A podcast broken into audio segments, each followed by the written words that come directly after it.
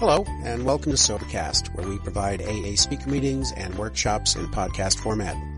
We're an ad-free podcast, and if you enjoy listening, please help us be self-supporting by visiting Sobercast.com, look for the donate link, and drop a dollar or two into our virtual basket. We hope you enjoy the podcast. Have a great day.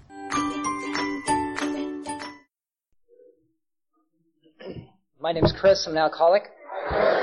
Sobriety date is February 5th, 1987, and my home group is the West Portland group in Portland, Oregon. And uh, very grateful to do this. What's that? Okay, can you hear me okay? My name's Chris. I'm an alcoholic. uh, very grateful to do this. Um, I don't know if anybody's going to get anything out of uh, what I have to say, but I know that when I do this and share my experience with the idea that it may help somebody else, that my spiritual life's enlarged and I get something out of it. So, for all those that made it possible for me to come and talk, I appreciate it and uh, very grateful for that. Uh, general way, what it used to be like, what happened, and what it's like today. Um, I drank for 11 years, and for whatever reason, it progressed very rapidly. I was uh, just to kind of summarize my drinking. I uh, was arrested 14 times for alcohol-related arrests. I was in two treatment centers and detoxes and hospitals, not for alcohol poisoning, poisoning or drinking, but from alcohol withdrawal. I was somebody that, uh, when I came off of alcohol, I had physical symptoms, auditory hallucinations, the shakes, sometimes vis- visual hallucinations. I w- was a daily drinker my entire drinking career until the end, where last couple years I was a daily oblivion drinker. And um, uh, about a year ago, just to back up and tell you a little story. About a year ago, I was uh, talking at a meeting like this, and uh, before I went into the meeting, I was I was kind of going over what I, how I was going to start off, and uh, and I decided I was going to do that by summarizing my drinking. So I was kind of standing outside, going, okay, 14 arrests, three DUIs. Uh, I used to wet the bed, and you know, and uh, after I went through this list of things I did, my head said, you know, maybe you're not really an alcoholic. And uh, I recoiled from that thought as uh, from a hot flame, like the book talks about uh, in between steps 10 and 11. However, there was a time in my life where that was exactly the kind of thought that took me to my next drink. That thought that maybe I have some sort of special version of alcoholism. Maybe it's not really, maybe it's not, maybe not alcoholism like what you guys have, but maybe I have uh, an anxiety disorder or uh, maybe I have depression or, you know, something other than just regular alcoholism. And then my mind would just kind of fall into place and then all of a sudden I was drinking again. But as a result of the steps, that kind of thought actually scares me today. And, uh, so it was, it was fleeting. Anyway, all those things I just mentioned, however, don't make me an alcoholic. Those are the consequences of my drinking. Uh, what makes me an alcoholic is that all my life I had a sense of being apart from, being different than, a feeling of alienation. Uh, I had a tremendous amount of anxiety for no particular reason. I was afraid of people. I was afraid of circumstances. I was afraid. I was the type of person that if I was walking down the street and I was dry, I was not drinking, and somebody was coming down the other side, uh, coming down the street towards me, I would cross the street so I would, so I would, I would avoid eye contact. Or if I stayed on the same side of the street, I would look down at the ground and hope that they wouldn't say hello to me. I was the type of person that when I wasn't drinking, when I would go past restaurants full of people that, um, you know, I would cross the street so they couldn't see me in front of the restaurant because when I would walk in front of a restaurant, I could actually hear the people inside the restaurant judging me. And I'd have all the, I'd have all the little conversations that they would have, you know, Jesus, look at that guy. You know, who, who the hell does he think he is? You know, and just, I know, and just this, series of conversations uh, that, but when I had 10 drinks in my system, I could go into a place like that and, uh, you know, I could talk to anybody and do anything. So what makes me an alcoholic is I suffered from all this ism and a certain amount of alcohol made me feel like what I thought everybody else felt like normally. And uh, the problem with that is that um, those 10 drinks worked. However, I also had a phenomenon of craving. And once I got to that 10 drinks, I start, I would overdo it and I would drink to the point of uh, problems and to oblivion and to blackout and so forth. Early in my drinking career, that was uh, uh, occasionally. In the middle of my drinking career, that was uh, it was kind of a roll of the dice. Sometimes I could get to that 10 drinks and maintain what those 10 drinks did to me. Other nights I would drink to blackout and, and uh, problems. And towards the end, there was no there was no uh, 10 drinks. Those 10 drinks were fleeting, and I was right into oblivion type drinking. Um, all through my drinking my drinking uh, career, I had problems right off the bat. I was uh, I um, was uh, kicked out of high school as a result of drinking. I ran away from home on a regular basis. Uh, I was a, I was a daily drinker throughout junior high school, through high school. I mean, before school, after school, and uh, and so forth. Um, I also started a series of trying to control and enjoy my drinking, and uh, I would make. I was somebody who would uh, make all sorts of little plans on how I was going to drink successfully, and and uh, and and or how I was going to control my drinking, or the circumstances that I would allow myself to drink around, or the days I was going to drink on, so forth. All of which, none of which worked. I also was somebody who. Um, all my life and throughout my drinking career, I had a great deal of guilt and remorse upon coming to the next day. It just was my natural state. Get up, rehash the night before, guilt, remorse, feel sick, and then do it again. And I did it day after day after day. Um, in the fall of 1985, I had a little conversation with myself, and uh, I said, you know, all my life I've been battling this alcohol and I've had problems with it, you know, and I'm through. You know, I've sunk to such a place that there's not really any going any lower than this. I mean, I'm a loser and there's no getting below this. So I'm just going to accept the fact that I'm a drinker and I'm going to start drinking. No longer am I going to try to control it. No longer am I going to try to put little plans together. I'm just going to drink. And for the next three weeks after I made that decision, I drink to oblivion on a daily basis. I blacked out every night. And, and uh, there's a saying in, in, that I've heard that uh, alcoholism is the only fatal terminal disease that has a fun phase. And this was the start.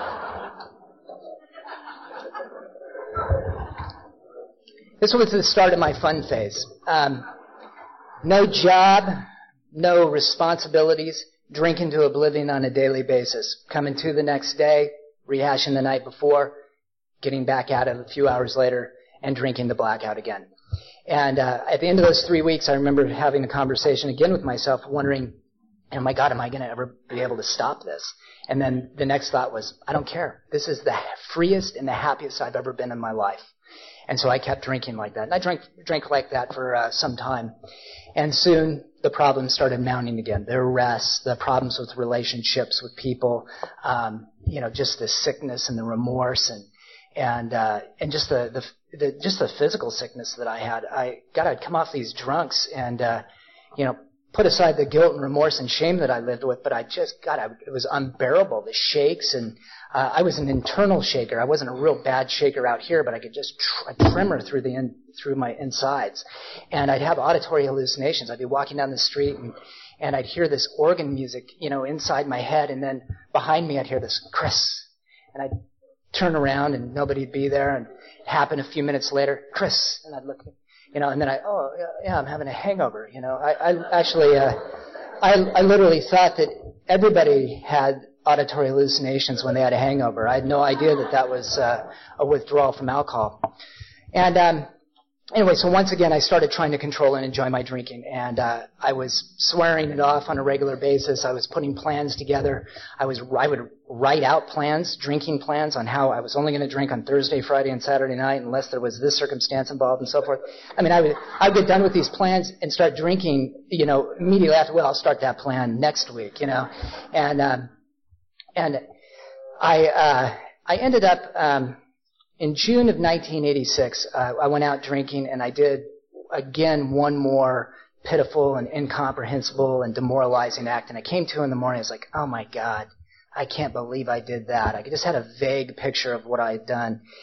And I was like, this has got to stop. And I've been drinking so much that, um, uh, you know, I just, I knew that I'd go into full blown DTs if I came off of alcohol, so I, I knew I was going to have to wean myself off. And uh, I was living in a little town in southern Oregon, Ashland. I grew up in Portland, but I was down in Ashland, and, and uh, I decided what I would do is I'd get out on the freeway and hitchhike up to Portland. You know, by this time I didn't have a driver's license because I had a series of DUIs, and and um, I got out there on the freeway and and I hitchhiked up to Portland, and I got up into Portland and I drank I don't know like eight or nine beers to kind of take the edge off that night.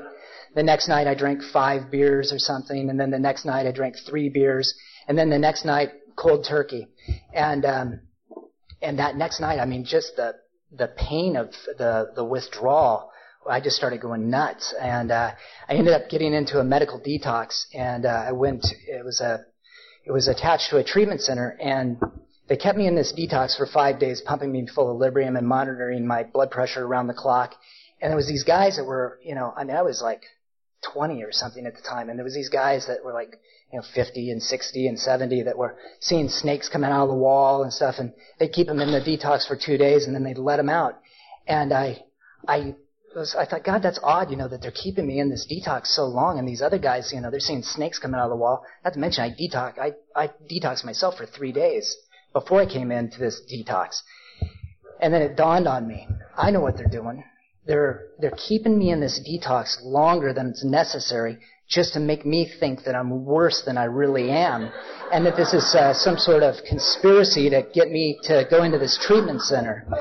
And uh, and uh, at the end of those five days, they had a uh, in-house physician that gave me a physical, and the the physician sat down with me, and it was kind of uh, like a uh, reminded me of like a car lot where you, you got the salesman and then you got the closer, and this physician seemed to be like the closer, and she sat me down and said, you know you've got liver damage to such an extent that you you're not going to live to see 25. I mean, you have a you have a liver of a 40 year old man that's been drinking hard for 25 years, or 50 year old man, something like that. And uh, and she she said, I doubt you'll make it to 25, and you definitely won't make it to 30.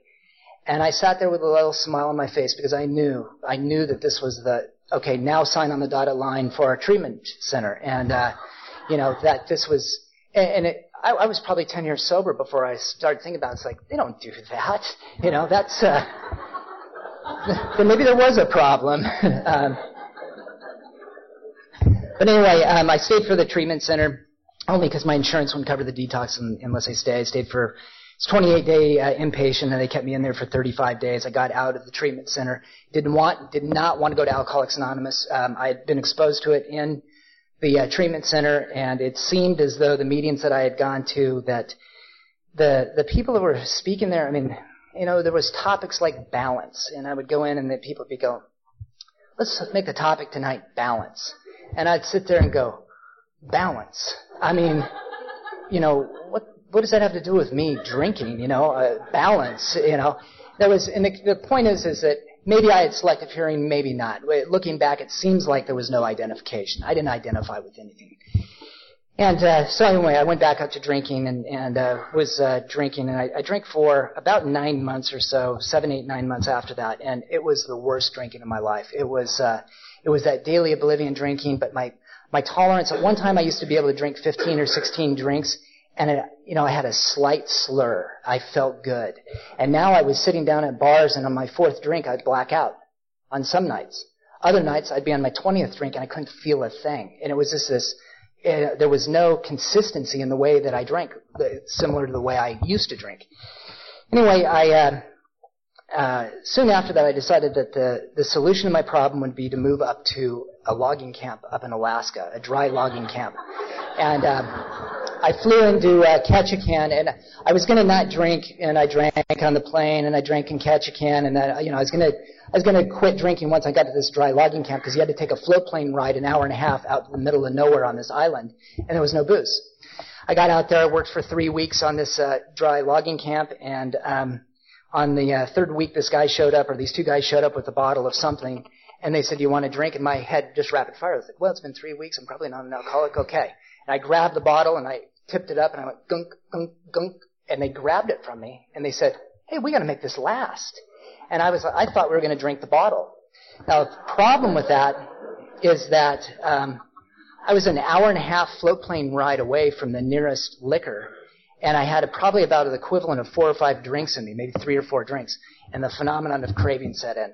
And I wanted to drink so bad. It was like internally it was like an you know an itch that can't be scratched and I laid there all night just wanting to drink wanting to drink wanting to drink next morning I got up caught a floatplane went into Ketchikan there's a bar there called the uh the Forecastle, which is a notorious drinking bar in Ketchikan. It's like where all the loggers and all the fishermen meet and they drink and they fight and they knife each other and do all this stuff. And, you know, I was like, I gotta go to that place. And, um, and they served, uh, booze. If you ordered, like, if you said, uh, Jim Beams, they gave you the bottle with the glass on top. And that's how you got a drink in the Forecastle. I went there with a guy named Dan from uh, my logging camp, and uh, he was the nicest guy in the world. We sat down, and he had probably three or four drinks in him, and uh, he turned to me and said, "So you think you're pretty badass, don't you?" And uh, the night, the night just erupted from there. I, uh, I ended up in jail, and uh, and um, and I was a, I was a, I was a cop fighter. You know, when when the cops. Uh, for some reason I felt safe that when the when the cops were around, I kind of felt safe to throw punches and to mouth off, and and uh, so I took a pretty pretty good beating by the uh, Ketchikan Police Department, and uh, and they threw me into a holding cell, and I, I'd been fighting the whole way, and they threw me in naked into this holding cell with two other guys, and they threw my jumpsuit afterwards. So and my uh, drunken stupor, I immediately knew that I was in the middle of Alaska and women were not real plentiful and that I run, I ran some risk of being in this holding cell. So I walked over to the wall naked and punched it, dropped to the floor, did some push-ups because in my alcoholic mind, I, I knew that it was going to spread through the jail that this tough guy, you know, you know, had, uh, you know, and, uh, and I uh, I put on my little orange jumpsuit and I took the lower bunk and uh, I tried to stay conscious for the night and I drifted off and and uh, next morning I came to and the guy on the top bunk was hanging over looking at me and I I looked at him and I was like uh, can I help you? And uh, and he said uh, he goes my name's Bill. He goes I'm an alcoholic. And uh, he goes I've got 30 days sober in Alcoholics Anonymous. And my sponsor has made me come in here and uh, I owe 10 days of jail time and I'm making amends. And I sat there and I was just like, you know, oh my God, I can't get away from these AA people.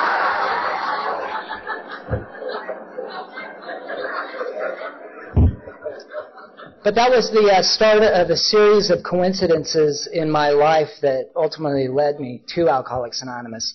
And, um, you know, that even though I dismissed that guy in jail very quickly in my head, uh, there was a message there. There was a message there, and uh, you know there was a little piece of a seed planted at that moment. Um, they let me go that day. They made me pay a fine. They let me go, and you know, and I got on a plane in Ketchikan, and the minute that plane took off, I thought to myself, I will never come to Alaska again.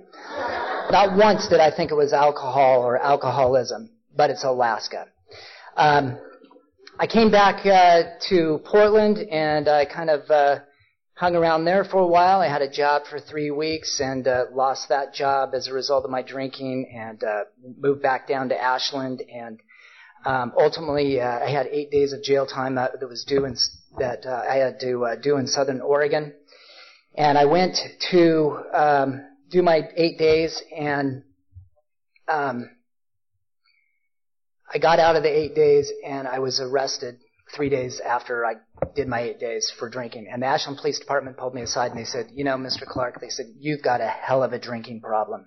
I mean, you, you know, eh, the, all the police knew me there and, uh, Ashland's a town about the size of, you know, about 25,000 people or so. And, and they said, you've got to do something about your drinking problem. You need to go see this guy, Joe F. He's an expert on, al- on alcoholism. Go see this guy. And I knew this guy, Joe. And I was like, yeah, right, right, right. You know, and a couple days later, I was uh, walking down the street in Ashland, and in Ashland, there's one of these uh, sidewalk preachers, at least at this time there was. One of these guys that stands on the corner with a Bible and just, you know, kind of spouts scripture to anybody that happens to be listening. This guy's name was Monty. I knew him from jail, and uh, he. Uh, I came walking down the street, and uh, he was standing there with his Bible, and he said, you know, something, blah blah blah blah blah blah. And I I was like, hey, Monty, and I kind of went on, and then I, I kind of stopped. I thought, you know what?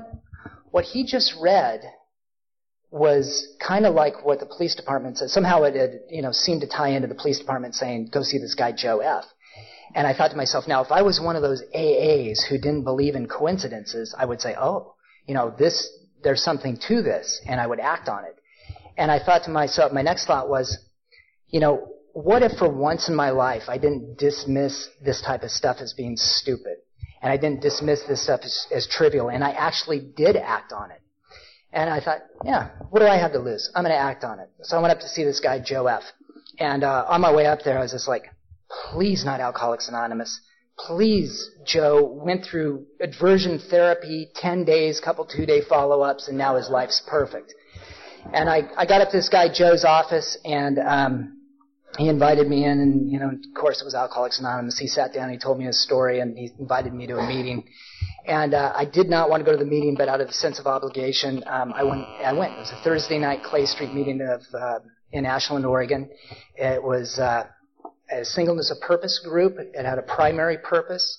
It was a speaker discussion meeting where the speaker would talk for like 20 minutes, and then they uh, they drew numbers, and then the people that numbers called would talk for a few minutes. And they had a habit. If there was somebody there that was new, uh, if they had a topic that was picked, they would dismiss the topic, no matter what, what it was, and they talk a little bit of what it used to be like, what happened, what it's like now. And all the participants would talk a little bit about that. And I sat in that meeting, and for the first time, as this the speaker talked, and then the participants talked, for the first time, I started identifying. It's like I drank like that. I drank like that. I thought like that. I felt like that. And then there was one guy. Uh, his number was called. He was sitting right in front of me, and he stood up, and he told a story about coming out of a blackout, and he had a revolver in his mouth, he went back into the blackout, and he came to the next morning on the floor with a revolver sitting next to him. And uh, that just that gave me goosebumps because I had exactly the same thing happen to me. I came out of a blackout and I was holding a, a big knife to myself, and I went back into the blackout and I came to the, the next morning with a knife next to me. Although I had one thing he hadn't done is I killed all the furniture in the house uh, somewhere in the middle of the night too. But um,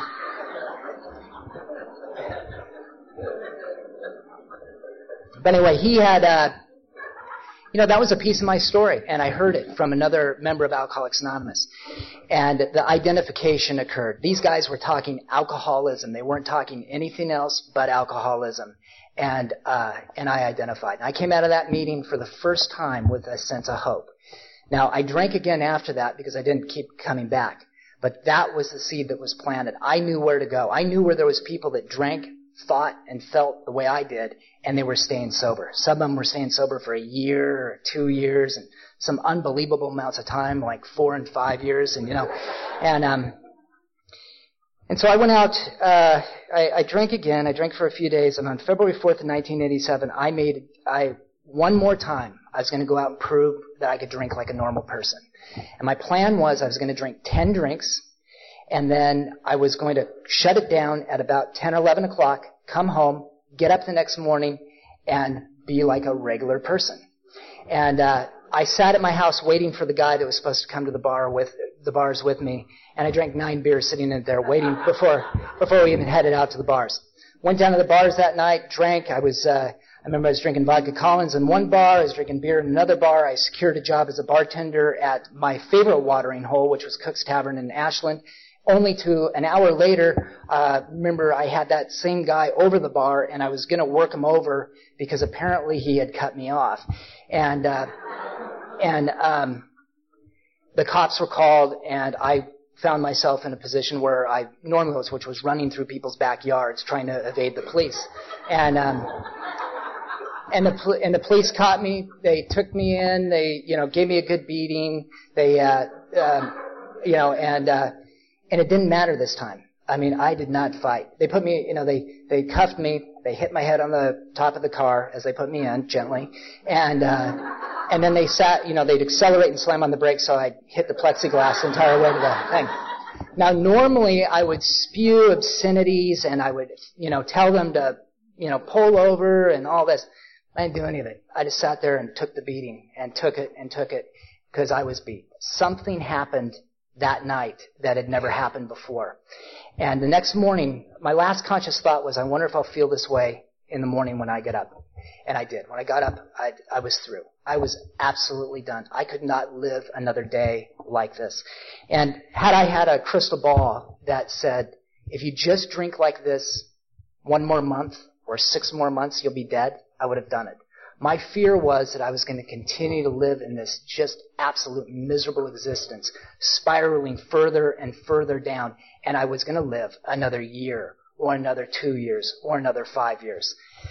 And I cried out to a God that I didn't even necessarily believe in, and I said, please God, make this stop or kill me. And I became willing to do whatever it took to stay sober. And if that meant going to Alcoholics Anonymous and doing all the goofy stuff that they suggested, even though it seemed to have no relevance whatsoever with my problems and my drinking problem, um, I was willing to do it. And so I went to Alcoholics Anonymous. They uh, told me to go to 90 meetings in 90 days, get a sponsor, get a big book, start working the steps, start calling other alcoholics, get service commitments, and start doing this thing. And I did it all. I read the big book on a daily basis. I went to a meeting every day. I got a sponsor. I got a list of numbers of people to call. I wasn't too sure how the potlucks were going to keep me sober, but uh, I went to those also, and um, and I just did I just did as they did. I couldn't afford to fight one more thing. For instance, the Lord's Prayer seemed to bother me, but I noticed that the people that were staying sober were holding hands and saying the Lord's Prayer. And so whether I liked it or not, I held hands and said the Lord's Prayer. I couldn't afford to fight that either. And, uh, and so I, I did those things. And, um, I was in kind of a tough love group uh, in Southern Oregon. Um, some of the groups down there, some of the you folks might know some of the people that started some of the groups down there, like uh, Don Pila and Otto Willem and Marianne Willem, and a lot of people from Southern California. And, uh, there was some very, very good groups down there. But they were kind of a tough love group. And they would say things like, it seemed as though when I was heading for my fourth cup of coffee in the middle of the meeting and uh, kind of knocking chairs and stuff over, they'd say things like, and if you're new, sit down, shut up, take the cotton out of your ears, stick it in your mouth, and listen. And I would always think to myself, yeah, sit down, whoever they're talking to. And, uh, and it was, it was all, a few years later that I realized that I was the only newcomer there. And, uh, but at the time I was like, yeah, my, God, I got 30 days. I'm not a newcomer. Um, but I, uh, what I did is I did the first three steps. At 44 days sober, I had an anxiety attack and ended up in the hospital because I thought I was having a heart attack. Or I was hoping it was a heart attack because I knew really what was happening was I was going crazy. Because all that ism had bubbled to the surface. I no longer had 10 drinks or a certain amount of alcohol to anesthetize all this feelings of apartness and sense of impending doom and anxiety and fear and depression and and I, God, I suffered from depression. I mean, dark, dark depression and panic attacks and anxiety attacks. I never had a panic attack until I got sober. And uh, at 44 days, I had that. And and man, I thought I had two problems. I thought I had I was an alcoholic and I was crazy. And I would lay in bed at night after this in a fetal position, saying the Lord's Prayer and what other uh, other prayer I could think of over and over, just knowing that I was going to be institutionalized at any time. Now, in hindsight, the problem was is I hadn't got into the steps past step three. That's all I had done. I was doing all of the activity, but I wasn't taking the program of action. And uh, just to give you an idea of my mindset, I also was enrolled in college at the time, and of course I was taking psychology. Uh, was, you know, like all reco- good recovering alcoholics, they go back to college and are going to become a you know a therapist or something. And uh, anyway, I was in this class, and it was a big auditorium class, and it was about 150 people or so in there. And we were learning about stress. And, and the uh, professor, who was three and a half years sober in Alcoholics Anonymous, gave us this exam. And it was similar to like the MMPI. It was, you know, this real lengthy te- thing on stress and, you know, all those questions. Uh, and, um, and I was honest and I took this thing and, and we self-graded it. And, uh, after we had graded it, the uh, professor said, okay, who here scored between 0 and 25? About 10% of the class raised their hand and, and, uh, he said, okay, uh, he goes, you folks really, you, you know, stress is like water off a duck's back for you guys. You guys just don't have stress. You just process it very well. Who scored between 25 and 50? Majority of the class raised their hand. And he said, you guys are average. You don't have any significant events going on in your life. You process stress normally, so forth, blah, blah, blah. Who scored between 50 and 75? The remainder of the class, the majority of the remainder of the class raised their hand. And he said, you guys have some light stress in your life, you know, maybe midterms or, you know, you just don't process stress as well as some people, etc., and so forth. who scored between 75 and 100? And there's like five brave souls that raised their hand. And, and uh, he said, you guys have some significant event in your life that's happened. You know, maybe you've moved, you've gone through a divorce, or, you know, you just don't process stress very well. Now, I was sitting there and my score was 146. And, uh, and uh, he said, who scored between 100 and 125? You know, and of course, nobody, including myself, raised their hand. Who scored above 125? Nobody, including me. I didn't raise my hand. And uh, he said, good. He goes, because those people that score above 125 are generally institutionalized or locked up in federal penitentiaries. and, uh, and so that kind of concerned me. So after uh, after the uh, class was over, I went down and I said, I said, doctor, I I scored 146, and he said something along the lines of uh, of like this. He said, Chris, what you suffer from is untreated alcoholism. Anybody in their first year of sobriety would score 146 on this test. Do your fourth step. And, um,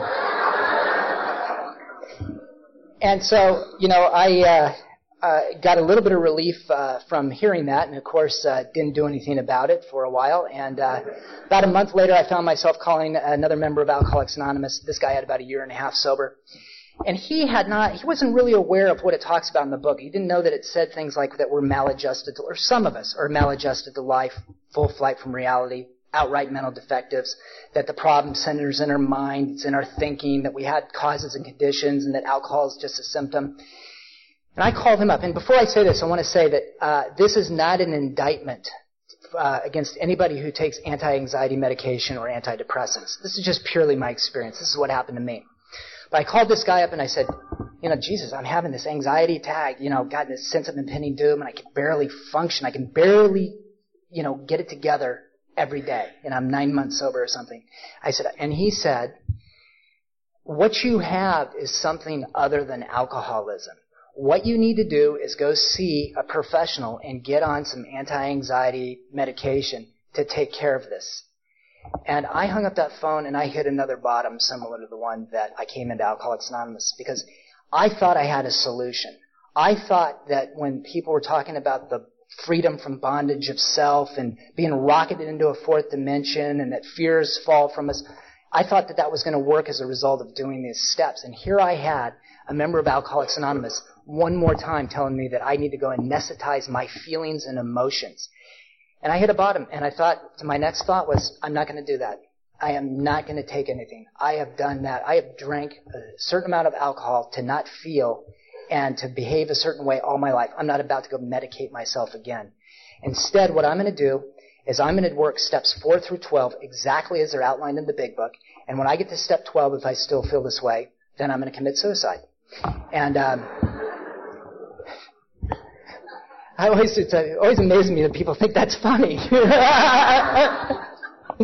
but, uh, so I started in. I did a fourth step. And this group, one of the things they had you do is they had you write an autobiography because it says in the big book that you have to tell somebody all your life story. And I did the resentment list, I did the fears list, and it was a really rough fourth step. I mean, my columns, uh, you know, weren't perfect and all that stuff, but what, it was from the heart. And it was the truth. And my deep, dark secrets and everything were there. And, uh, and I put it all down. I put everything. I was completely thorough. I got together with my sponsor and uh, to read my fifth step. And one thing that he did that was very important is he started off by telling me his deep dark secrets before I even started to read anything. And right away the magic of the fifth step started to happen because once again I identified, I thought I was one of the only living free people free, not being institutionalized, that had done some of the things that I had done. And yet here was another member of Alcoholics Anonymous sharing a lot of similar things that he had done in his deep, dark secrets.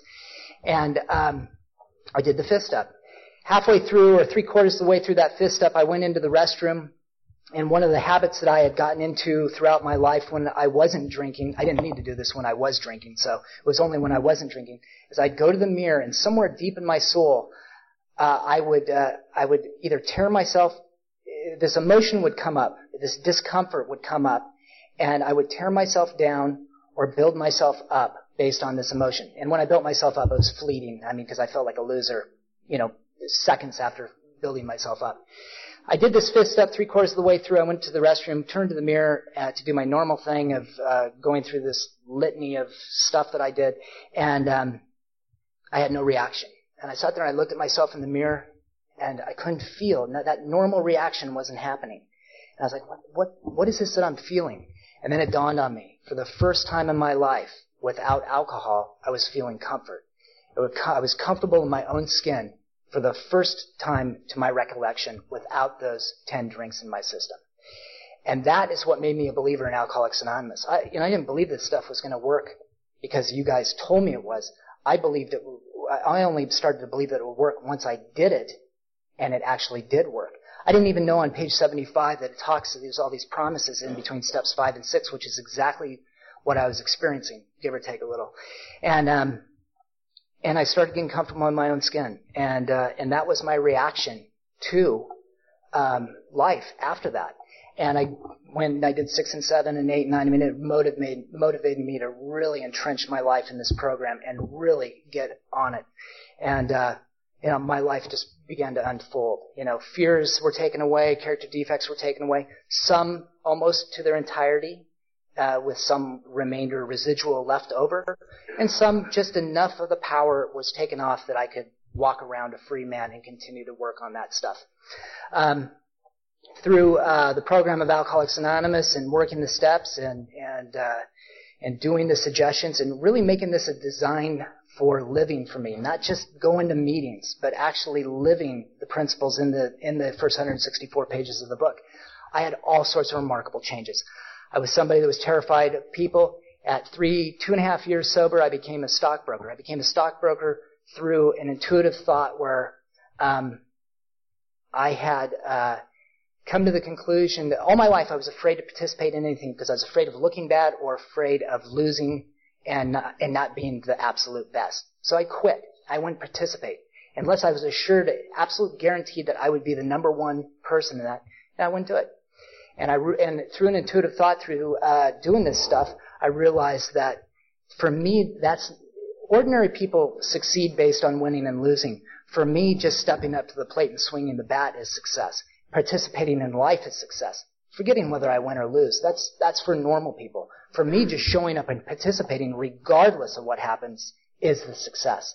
With that motive, I went in, I became a stockbroker. A couple years later, I started my own brokerage firm. Today, I have, uh, uh, my partner and I own a, a uh, stock brokerage firm headquartered in Portland. And, uh, that doesn't happen to guys like me. Guys that are afraid of the people walking down the street you know, um, that ha- you know that has to cross the street to avoid eye contact with somebody, and yet I'm doing these things as a result of living this program as, as what it says, a design for living.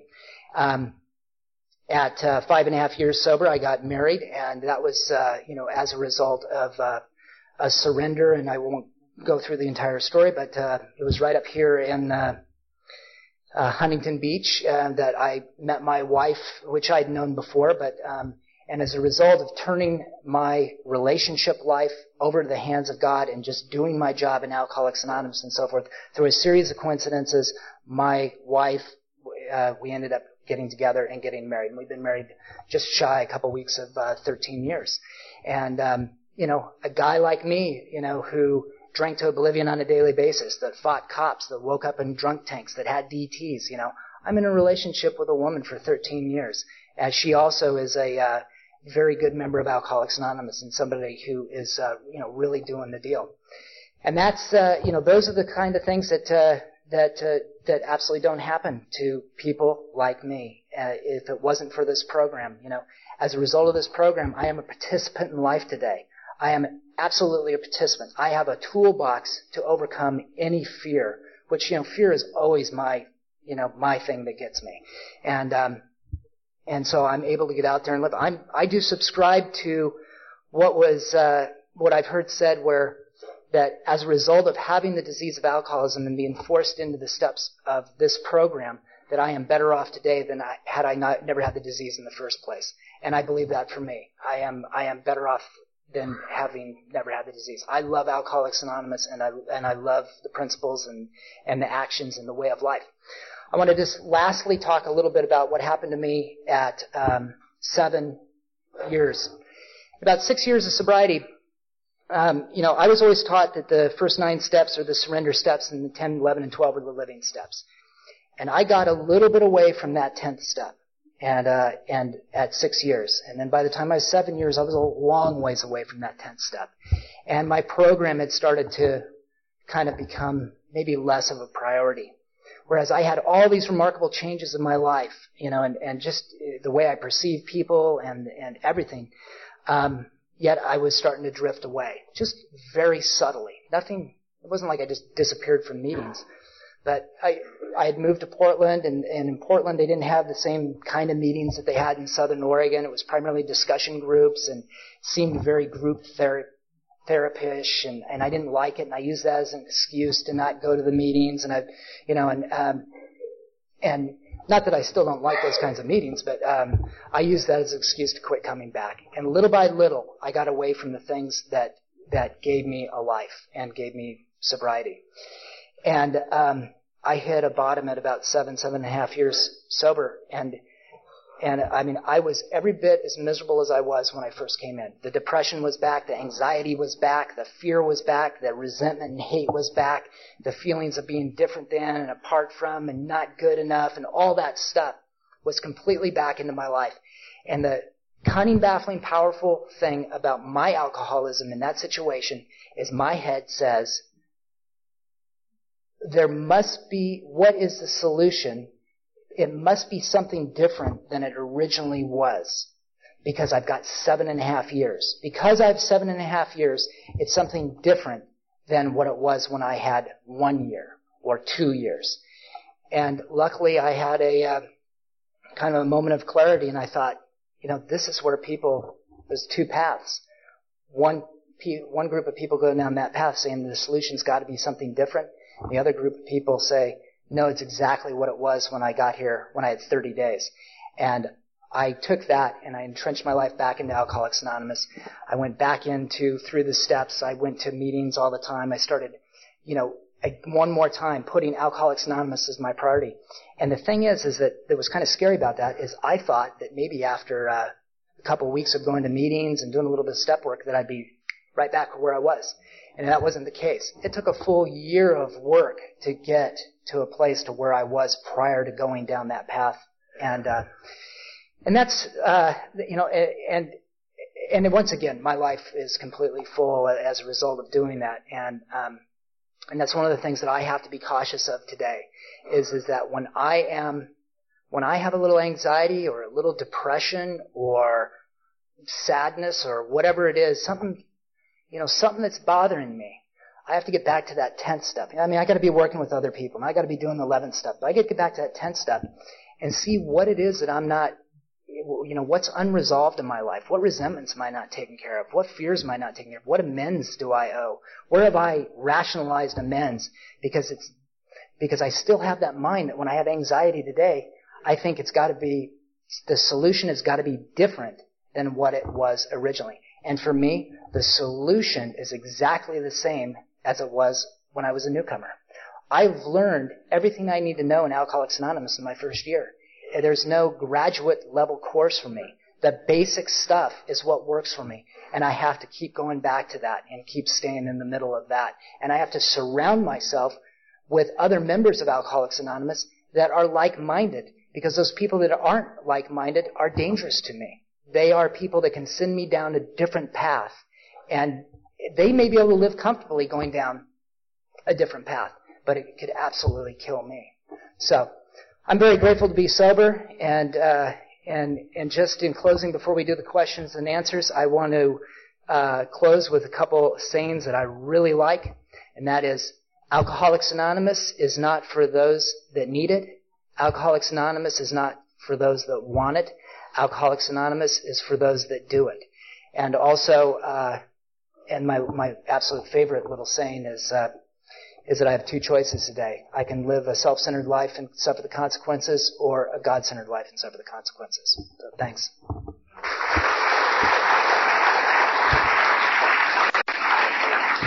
questions? If you have a question for our speaker, please raise your hand and wait to be called on. Okay. Questions? Uh, yes, the question was uh, in regard to the way that I sponsor. Is there anything particular that I do that has been successful with uh, the guys I sponsor? Right. Um, I have a list of rules that uh, that they absolutely have to do, or I will not sponsor them. They have to go to a minimum of three meetings a week. They have to read three pages out of the big book every day. They have to have a home group. They have to have a service commitment in that home group. They have to call me once a week, and they have to do the steps out of the big book. And uh, I may be forgetting a couple other I haven't written down. but um, outside of that, all I do is share my experience with them. Anything is just purely based on my experience. I, I'm not somebody that really uh, rules. I'm not somebody that um, that tells people what to do. And uh, and the reason being is that uh, me personally, I don't do very well when people tell me what to do. But when somebody that I respect shares their experience, I'll listen to it all day long and will take action on it. So um, I do have some minimum requirements because I just I have too many people that I sponsor and too many other people that I may be able to help. That if I'm not going to sit there and spend hours on the phone with somebody that's going to one meeting a week, it's almost pointless. Do the basic work first, and then we can talk, and then we can talk about, you know, my experience. But I will not talk to them until they're doing at least that. Thanks. The question was, did I have family that came up in my eighth and ninth step? And uh, yes, I did have family that came up in my eighth and ninth step. And uh, my original eighth and ninth step, um, I did, and I did. I don't remember making direct amends to my mother. I don't remember sitting down with her and doing anything. And I'm not that concerned whether I, I'm sure I did, but um, I'm not concerned whether I did or not. Because the, the two most useless words I could have said to my mother would have been, I'm sorry. What I did and the, the, the way that I lived and the way that I treated my mother after getting to the ninth step was far more important than anything I could have ever said to her. And that's the same goes with uh, my other family members.